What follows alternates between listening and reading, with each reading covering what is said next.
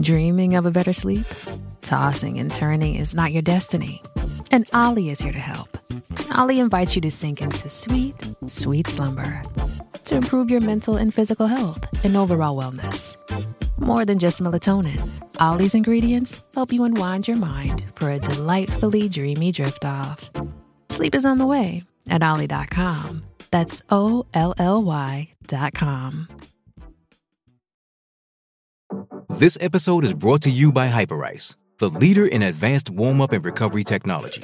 They have tons of innovative products, like Venom heated wearables to help soothe sore back muscles, Normatec compression boots to speed up recovery and increase circulation, and Hypervolt massage guns to improve mobility. Loved by athletes like Naomi Osaka and Erling Haaland. Try them yourself. Get 10% off your order with the code MOVE at hyperice.com.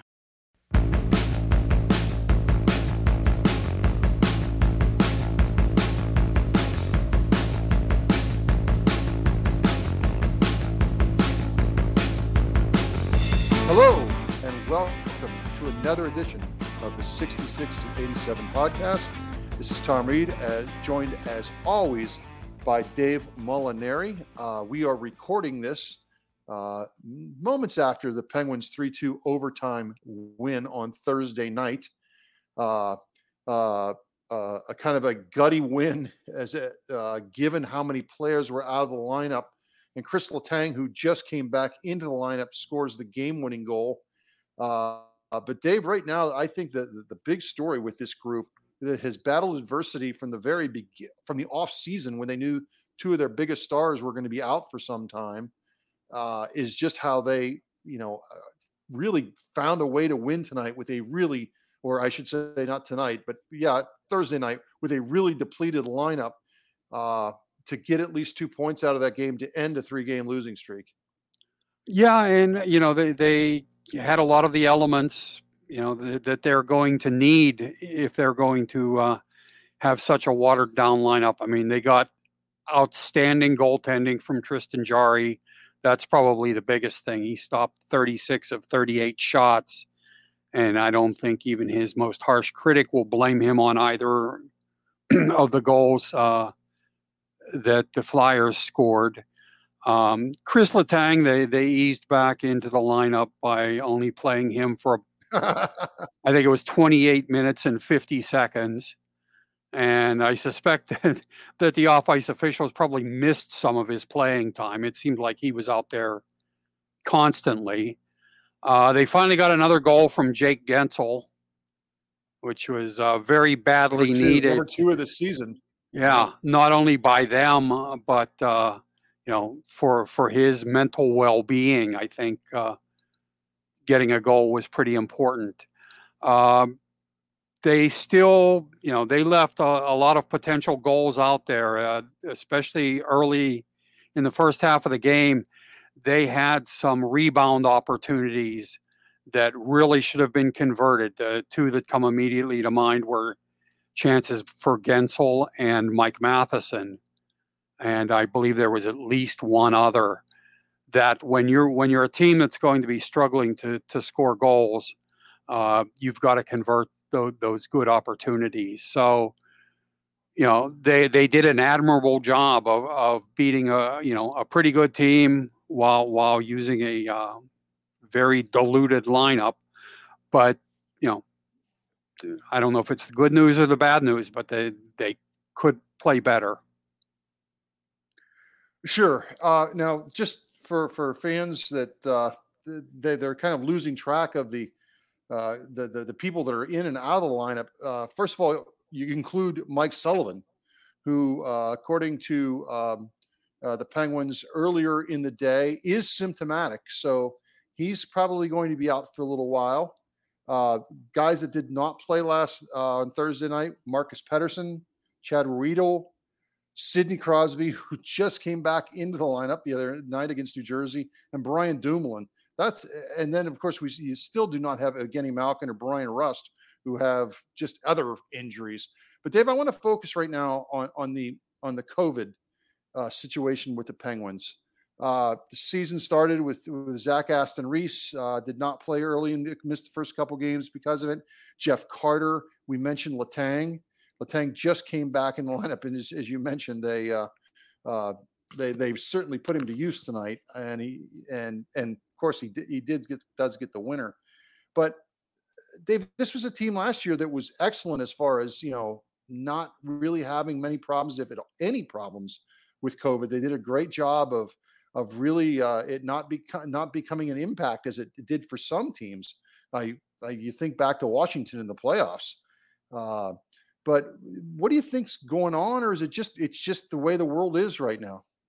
Well, I, I think I think it's mostly a commentary on on the virus.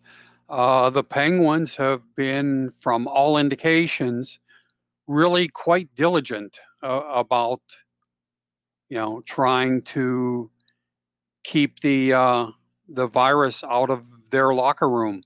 Um, you know they they seem to be doing a good job with you know wearing masks when they're away from the ice. Certainly, guys when they when they do interviews, which are all done you know from behind a podium. Uh, well distanced from reporters. You know, a lot of them have masks on. Um, the Penguins are testing everybody, you know, every, players, coaches, and staffers uh, every day, which is more often than than the league requires teams to do. Uh, so you know, it's not as if they've adopted the mindset that well, you know, COVID is over. You know, let, us right. get on with life.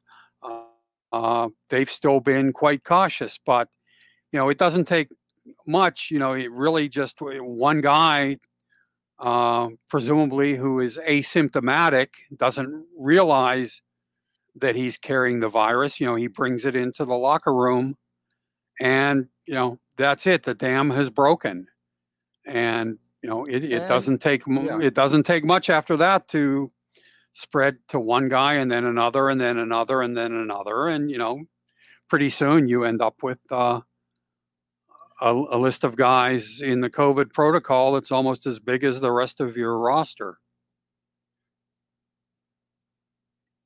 yeah and, and you you know with, with crosby you, you you feel really bad for him because he'd worked so hard to get back into the lineup he comes back for one game and now you know because he's symptomatic my understanding is it's a kind of a 10 day window here now. So he's going to miss not he did not just miss that game, he's going to miss some more time. Yeah, it's not exactly the start to the season that uh, he would have wanted, that's for sure. But, you know, dealing with injuries and uh, over the past year and a half or so, ailments, you know, that's part of the challenge of, of winning in this league. So, you know, it, it's difficult for the individuals. It's difficult for teams that are as hard hit by the virus as the Penguins have been. But you know, that's uh, you know that that's life in, in the NHL. You have to uh, overcome the challenges that that the game and life uh, present you with. Uh, I I thought that was a big win Thursday. I, I really did. I mean, it's it's it's look, it's it's it's the first week of November, so there's a long way to go. But you know, with with the game losing streak, with the Flyers getting back into the game late, tying it, that would have been a tough one to swallow had they lost that game, even in overtime. Let alone give up a, another late goal uh, to to have lost and not got a point. Uh, I know you you we were talking off air. You did give the Flyers a point. I mean, that's that's the one thing about it. It's not a uh, a Western Conference game where you really don't care if that team gets the point. Uh, but that I thought that was a, a, big win, and I and I do think uh, that was some before you were you were joking earlier, uh, but that, that, was a Ray Bourque like um, minutes eating of uh, by by uh, Letang, who ends up scoring the, the winner on a wraparound. Yeah, he had he had been averaging a bit over 26 minutes per game of ice time uh, through his first four games this season. Know, that's a pretty impressive total in its own right. And uh, exactly. none of none of those four games came immediately after he had been off the ice for ten days uh, because of coronavirus. So it, you know, and he, he not only played a lot, he played very well. Um, you know, it, he did not look like a guy who who had you know was coming off of uh, uh you know a, a two week layoff. And he did say uh, he met with the media earlier in the day on Thursday, and he flat out said he just had, had, had about just everything you could have that is kind of uh, linked to the virus, right down to I think losing his taste and smell, or maybe one of the other. But it, uh, it yeah, he just said, you know. Go ahead. Yeah, he said he said that he lost both uh, sense of taste and smell, and you know all all of the other uh, symptoms that we've come to associate with coronavirus. Apparently, he managed to experience them all. Well, he certainly didn't look like it. Uh, uh again, that was a pretty uh, gutty performance with a, a, really skeleton group. No Mike Sullivan. Hey, Todd Reirden back in the winning win column uh, as as the head coach. Uh, that, that, was a again a big win against a division rival. Uh, we're just getting started here. we'll be back on the DK Pittsburgh Sports Podcasting Network. You are listening to the 66 to 87 podcast.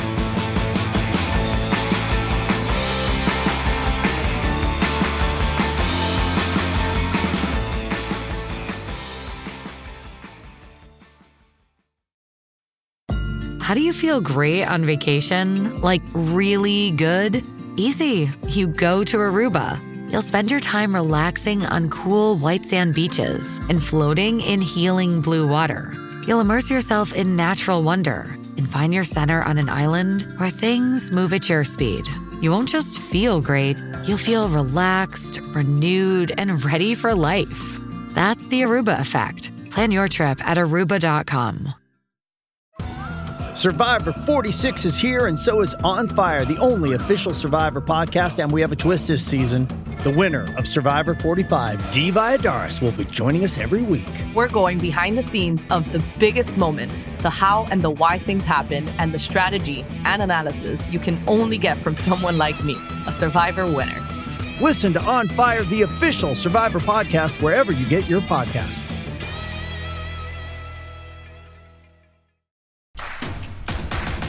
Introducing Royal Caribbean's newest ship, Icon of the Seas, the ultimate family vacation. The ultimate six slides, eight neighborhoods, zero compromise vacation. The ultimate never done that, can't wait to do it vacation. The ultimate chillin' by a different pool every day of the week vacation. This is the icon of vacations. Icon of the Seas, arriving in 2024. Book today. Come seek the Royal Caribbean. Ships Registry Bahamas.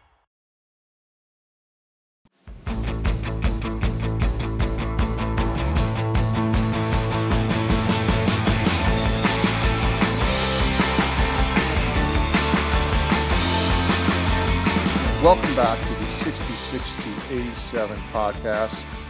And Dave, um, a story that we, we would first learned about in November uh, regarding the Penguins and a lawsuit uh, that is going to be filed now um, uh, by uh, Skalde, the uh, the wife of um, former Pittsburgh Penguins minor league assistant coach Jarrod Skalde looks like that lawsuit is going to go forward in Rhode Island. Uh, obviously, we'd much rather be talking about some hockey stuff, but this is something we can't ignore, especially after we talked so much uh, last week about what's going on in Chicago. And we're going to talk a little bit more about that in our third segment. But again, this is something that has now uh, come to the Penguins' uh, the front door too. Bill Guerin, who was the former assistant general manager uh, of the Penguins, who is now with the Minnesota Wild, who, by the way, is the Penguins' next opponent. Uh, if you're listening on Saturday, that's who they're playing. We don't know if, if, if Bill Guerin uh, will be in town or not. Uh, you know, uh, this is something that uh, very serious in nature. The, it's an alleged sexual assault in a vehicle several years ago. Uh, uh, they are claiming uh, that, that, it was brought to the attention of Bill Guerin several months later, six, six or seven months later, and allegedly, according to the lawsuit, uh, Guerin had just kind of told them to keep a lid on. So let's let's let's keep this quiet. Uh, uh, then, if, if you follow along, Jarrod Skalde ends up not being with the organization anymore. Dave, when you just you, you look at this, and again, the evidence will come out, assuming the trial goes forward. Just your just initial thoughts of, of, of what's going on here. Well, I mean, obviously, it's it's troubling. Um, you know, you don't want to jump to conclusions because there's a whole lot of, of questions that haven't been answered yet. There's a lot of information that we still need, but you know, the the simple allegation that there was, you know, a sexual assault uh, involving the former coach of the the Penguins farm team in Wilkes-Barre that the Penguins did not, you know, aggressively look into and uh, you know take action, you know, based on on their findings you know that yeah that that's kind of troubling especially in the in the context of you know any number of other things that that are going on in the hockey world right now. Yeah and and, and I, I don't know i don't know if we mentioned by name clark donatelli uh, was is the coach that you referred to uh, he's the one being alleged to have committed the sexual assault uh, also named in the lawsuit uh, the owners of the team mario lemieux and ronald Ron Burkle. Uh, but I would think this this really, um, with Bill Guerin, um, who of course fans came to really really appreciate and like here for his time winning a cup as a player and also uh, in in management with the the second two cups, and whose career had been off who's off to a pretty good start in Minnesota. Uh, this is probably the person probably with most to lose here as we go forward, assuming if there is something there to now to to continue on this. Uh, Guerin is, is also being investigated uh, by the U.S. Center of, of Safe Sport. Uh, he was named as the assistant general manager to the 2022 Olympic team. So you were thinking he would be reunited uh, with Mike Sullivan. Uh, this has to be, um, yeah, I would have to say, uh, a, a troubling time here for for Bill Guerin is is and and just this kind of publicity that's hanging over him. And again, we're not saying anything happened or didn't happen, but it's certainly not something uh, kind of headlines you would you you'd welcome. No, uh, um, obviously not. And you know, Guerin uh, was widely regarded as the guy most likely to step in as GM of the U.S. Olympic team after Stan Bowman, who you know had been in that position, uh, resigned following the scandal in Chicago, where he was GM of the Blackhawks. So yeah, this uh, you know th- this is a, uh, a, a very troubling situation for for Guerin. Um, you know, uh, presumably, uh, the ongoing investigation or investigations will determine whether he had any culpability in anything that that went on, or in covering up, or not thoroughly investigating anything that is alleged to have gone on.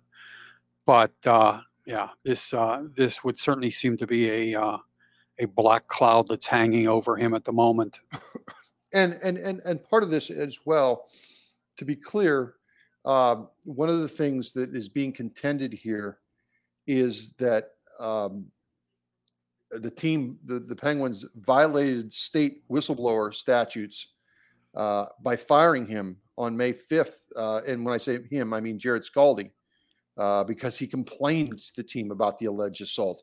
That's the part also that when we're talking a lot about Guerin, that does not necessarily look good for the organization.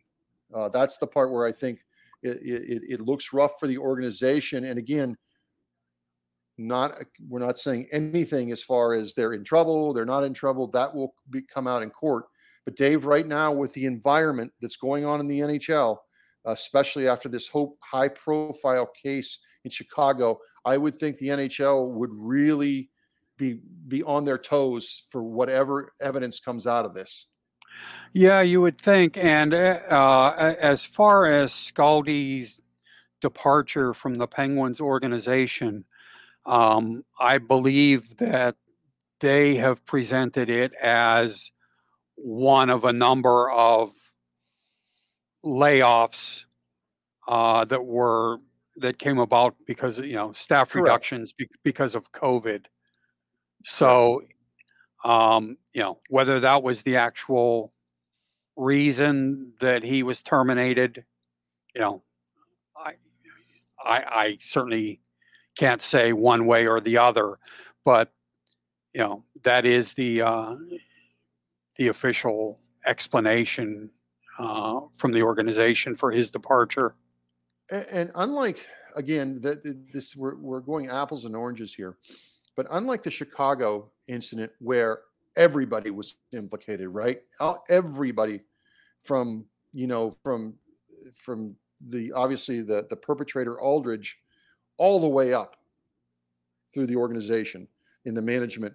Uh, it, it's it's it's it's very important. We want to note that former general manager uh, Jim Rutherford was not named in this, so he he he is not named in in in this lawsuit. So again, we keep coming. I keep coming back to, you know, it's a lot of this seems to be falling in Bill Guerin's lap, uh, and it's it's going to be really interesting going forward to see what happens with Bill Guerin. And again, uh, you know, beyond the, what's happening here, had a really strong start to his career in Minnesota. Uh, we will continue to monitor this as there's evidence is presented, assuming this this this this trial goes forward and this case goes forward. We'll continue, and I do want to make an apology uh, to our listeners. Uh, last week, er, we had Michael Russo on, uh, who is does a great job covering Minnesota Wild uh, uh, for the Athletic, and we, we were talking with him, and I, I neglected not to ask him about Bill Guerin's situation. There really hasn't been a lot coming out of Minnesota about this, but I do apologize uh, for not bringing that uh, question to the table for Mike Russo. When we come back, Dave and I are going to normally we have a guest in our third segment. We're not going to talk about that today. We're going to just get into a little bit more of, of what we're talking about and eh, really what one of the concern, overarching concerns here is uh, kind of this this code of silence in the NHL that has been part of the league since almost from the beginning and and and if, if, if at some point here one of these cases maybe forces some changes maybe some changes in in people uh, in, at the top of the NHL chain or what has to happen here uh, to maybe try to dissuade some of this stuff, or at least when it comes to the attention of teams, trying to take it and, and nipping it in, in the bud and, and, trying to uh, be more transparent with it. That is our next topic on the 66 podcast.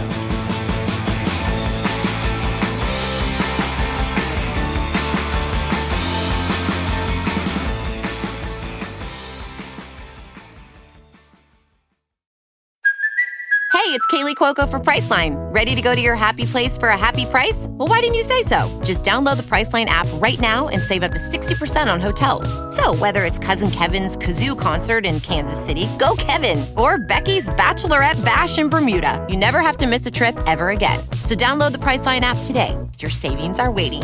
Go to your happy place for a happy price. Go to your happy price, Priceline. It's only a kick, a jump, a block. It's only a serve.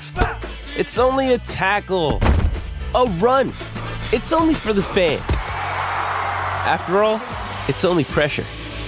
You got this. Adidas.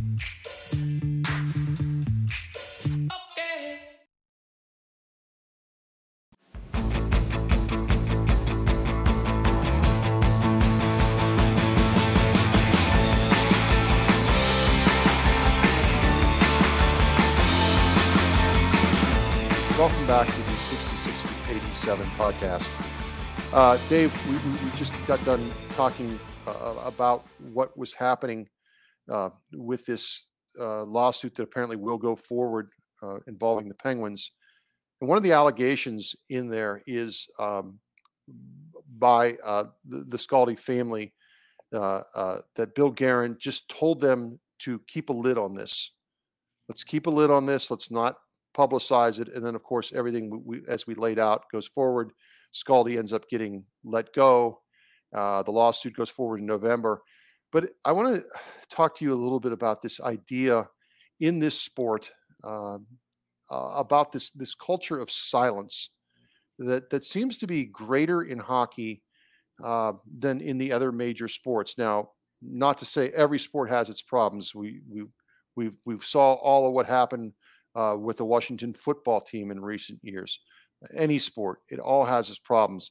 But I think more so than any other sport in North America, this whole idea of this culture of of keeping keeping it in the room, so to speak, keeping it within the organization, is more pervasive in hockey than any other sport. And I think at some point here, there needs to be a call for change in that and to be a little bit more transparent, a little bit more progressive in dealing with these type of cases when they arise. Well, I, I mean, I think that's a fair point, but I also don't know that it's realistic to think that uh, the sort of change you you suggest uh, is something that could be done quickly.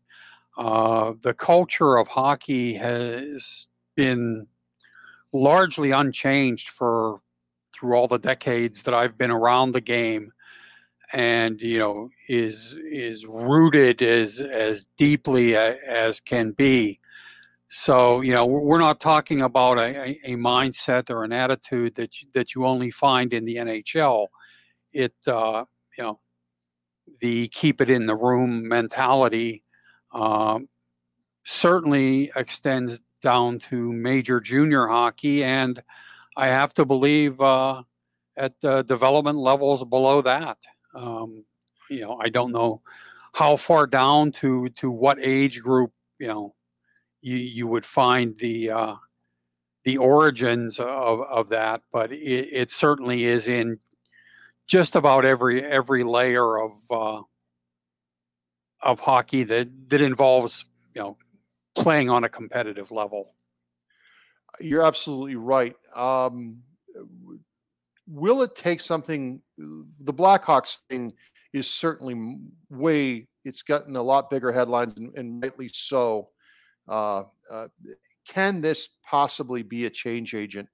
And when I ask you this, I am saying, bearing in mind with the, almost the tone deaf uh, press conference the other day uh, given by Gary Bettman, uh, in which he went through you know, he's a, a, lawyer and just did not seem to understand the gravity of it, where he's trying to parse things with language of a lawyer.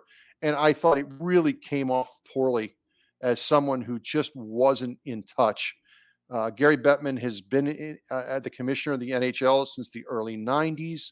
It's a, it's a group of guys that are running this league that have been running it for a long time and one of the criticisms of hockey, fair or unfair, is just as you mentioned, it's kind of this is the way it's always been. What has to change? You just said it's, it's ingrained, and I agree with you 100%. What has to change?